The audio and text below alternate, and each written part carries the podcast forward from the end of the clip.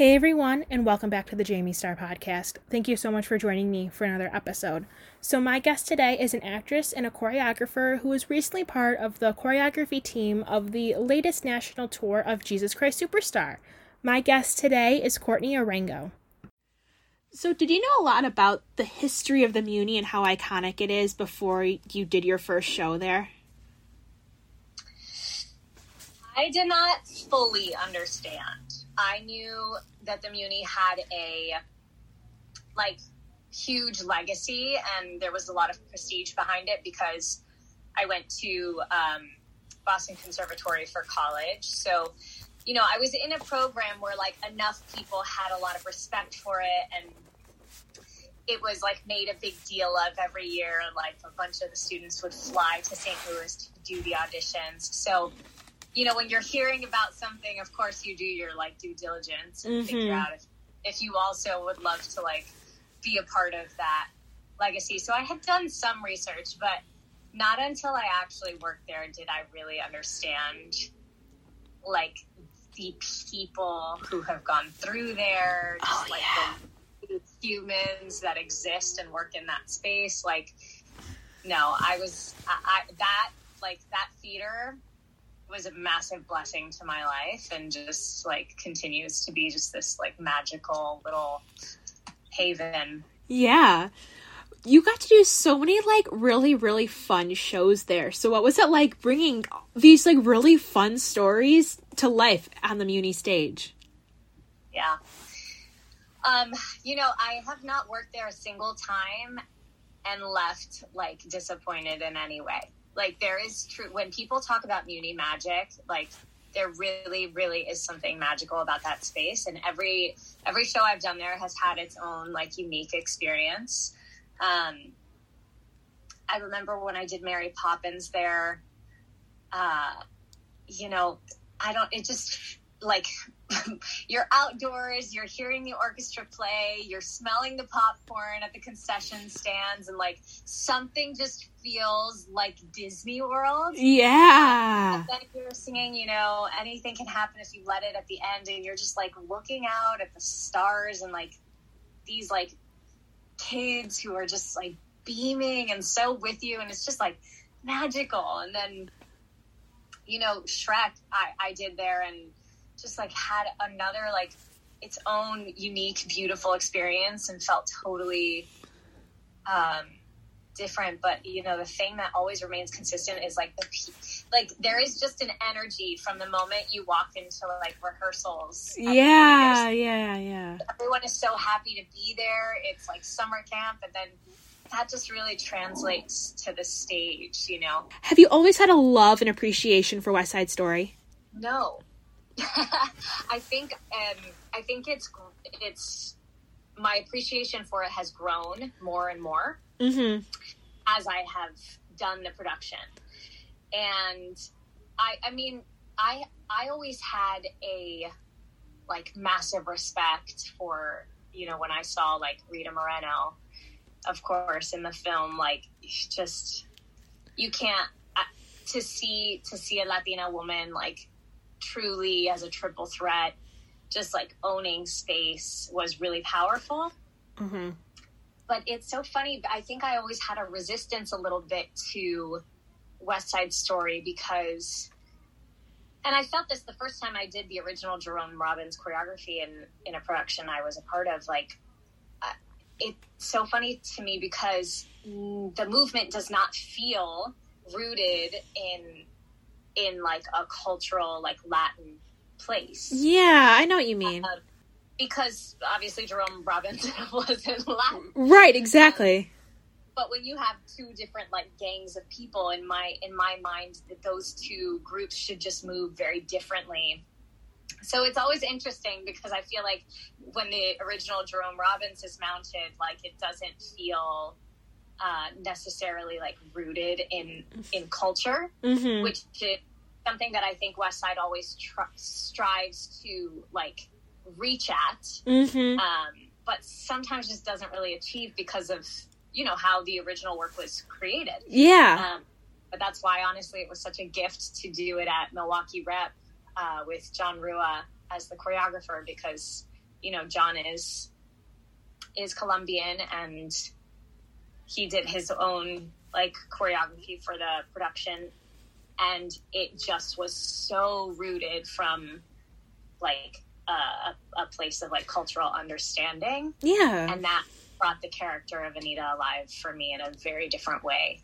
Has Anita always been a character that you kind of always wanted to play? Like when you saw West I'm like, eh, I'll go. Anita, Anita's my girl. Yeah, hundred percent, hundred percent. Um, I think that you know she, she's like, God, I think she's just power and resilience and poise and, um, and then you know when you look at her from a, uh, just from like a standpoint of the actual package you have to possess in order to bring the role to life it is really a character where you need to be able to stand on your own as an actor and as a singer and as a dancer. Yeah. And when you have when you have someone that can like do those three things without without any of them kind of like falling lesser mm. than the other, Yeah. gosh, such an opportunity. And I love for Anita, it's so funny because her track is hard. It's a it's it's a It looks hard, whether it's the movie or on stage. It looks very challenging. Yeah, it is because she does so much, but in some ways it's like the princess track. She comes on stage, she drops a bomb, like she has a big dance number, she leaves. She Yeah. comes on stage, she does a huge singing number, And then she leaves. Stage. Comes on stage, acts, and then Yeah. So it's like it's nice because I feel like normally when I'm in a show, um, I feel like I'm often the the, the person who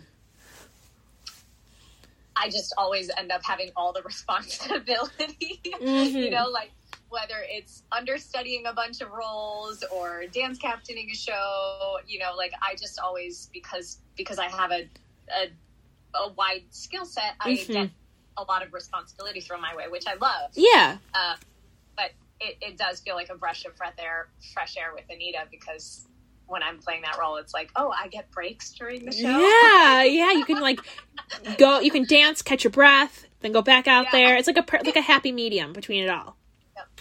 When you got to revisit Anita, did you remember like a lot of the dialogue and stuff from the first time around? And were you surprised at how much you kind of remembered from like in terms of like li- like act like from like the lines and lyrics point of view? Were you kind of surprised at how much you remembered from the first time, or did you remember a lot from the first time you did it? Um, I think I did. Um, and to be honest, a lot of that was because I had auditioned for it so much in between my first and second production. Mm-hmm. So, like, a lot of it was fresh, which I think was really helpful. The choreography definitely was not there anymore. Yeah, yeah, to like re. So I knew I was familiar with like America because that's always an audition combo. Oh yeah. Um, but the yeah, the choreography. I mean, that was probably the thing I had to really re- reiterate to like my body. Um, yeah.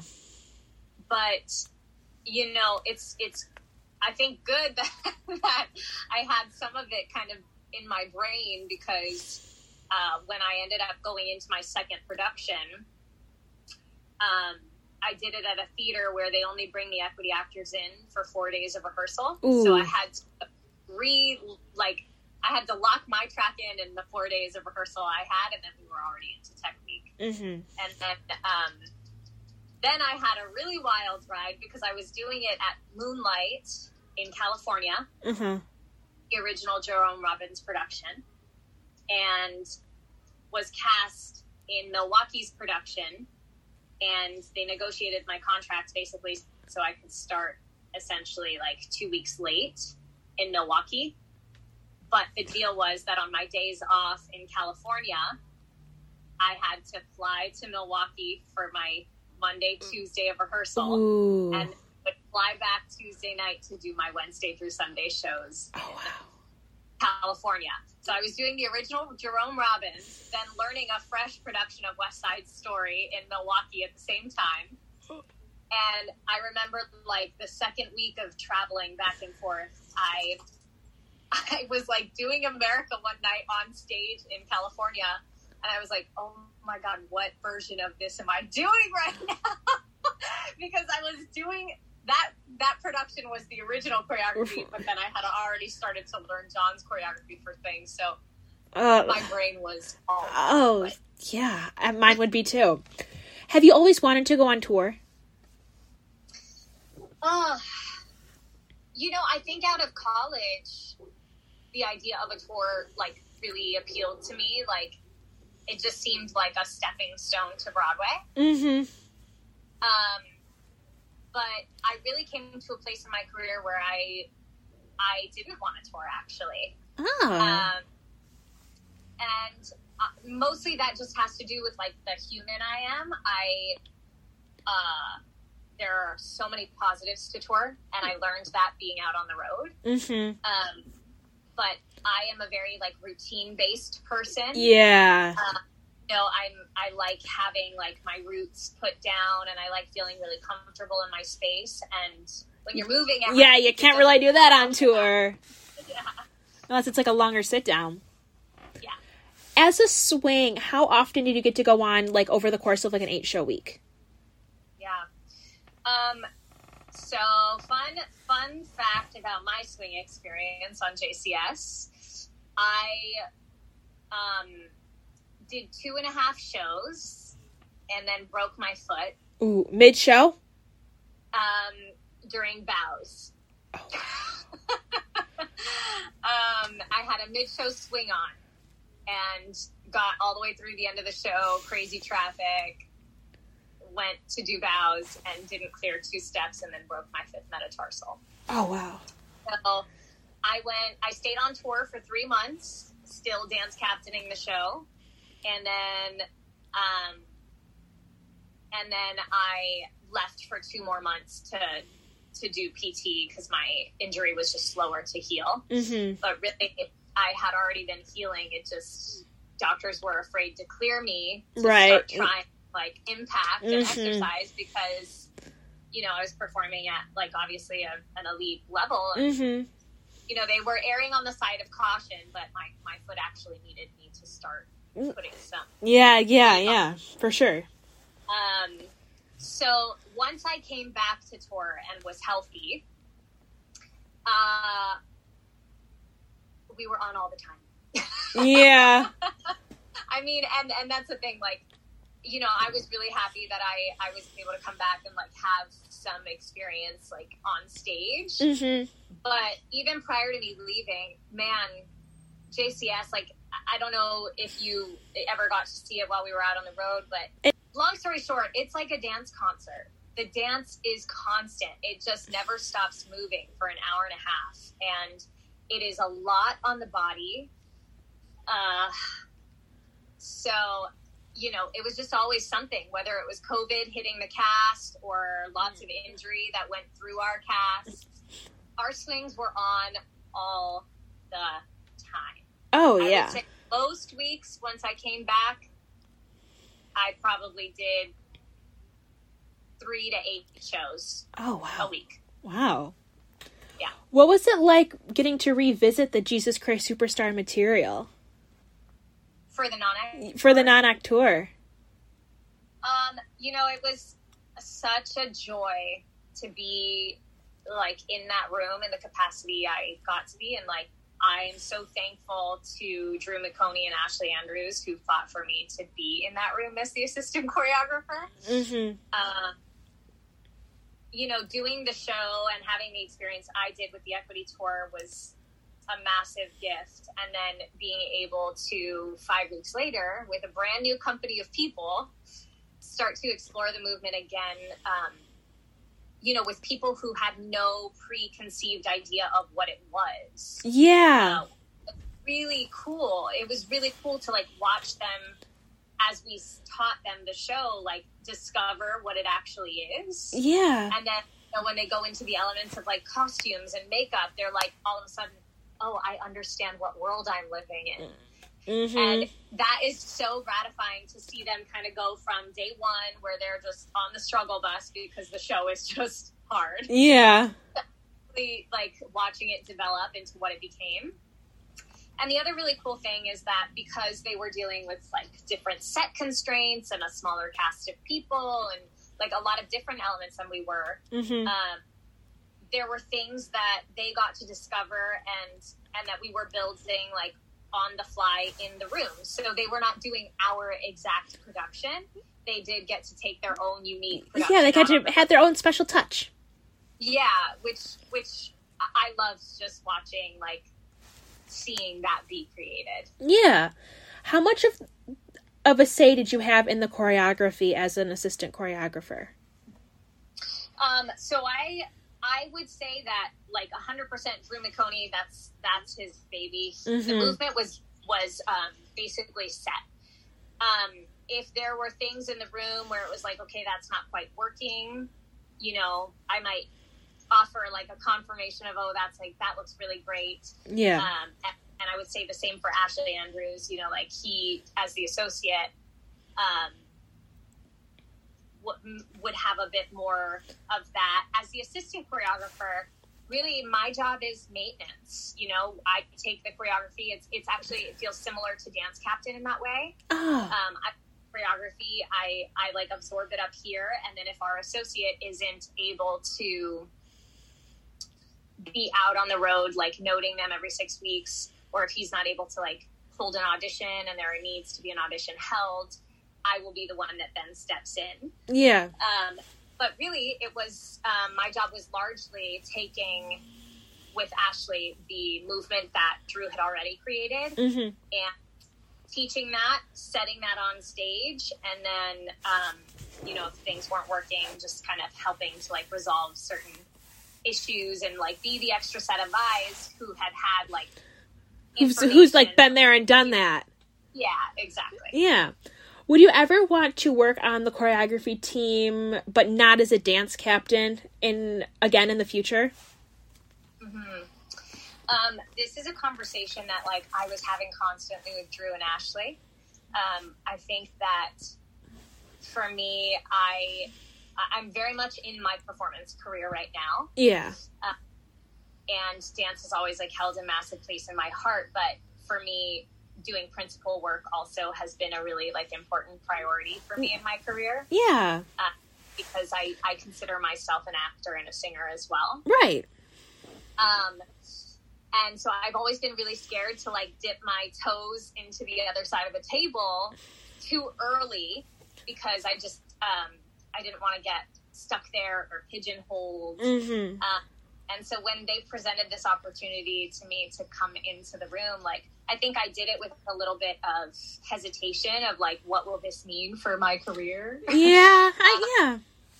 but I did it just with the right people because they are so 100% supportive of me doing it all and have just been like the most massive cheerleaders to to um, you know me being able to use my entire skill set and that actually created space in the room for me to really discover that I loved the experience of being on the other side of the table and sharing this material with with a new company. Yeah. So 100%, I would absolutely be, I, I would love to be on the creative team again on, on Team Dance, especially because the humans that are on Team Dance with JCS are just like top notch and huge mentors and just wonderful, lovely, lovely people. Yeah. What was your first Broadway show that you got to see in New York City? Mm, thoroughly modern Millie. Ooh, with uh Sutton Foster. Yes. Ooh, high standards, high bar. Yeah. Yeah. And truly, like, I think it's so funny. At that point, I had been dancing at my studio like 20 hours a week. Um, but I never viewed dance as a career. You know, I, in my head, like, it just didn't click that dance was a career option. Yeah.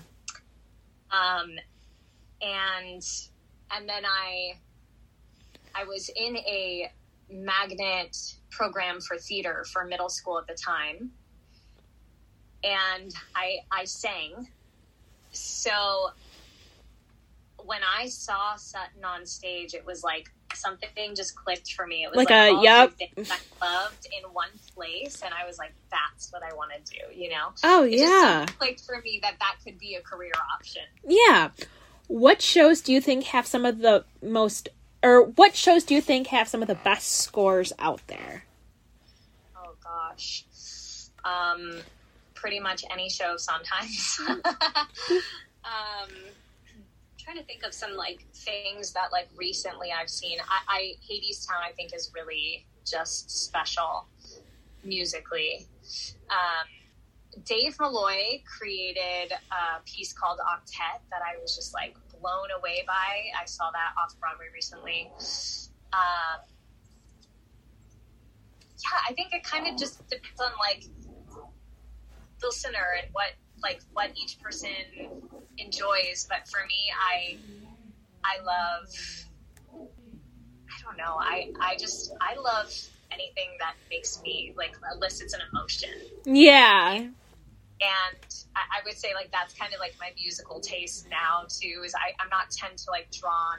I don't tend to be drawn to um like high energy poppy tunes. Like Yeah. I, I love watching that in a musical. Too, Yeah, you want to have that more of like that emotional experience.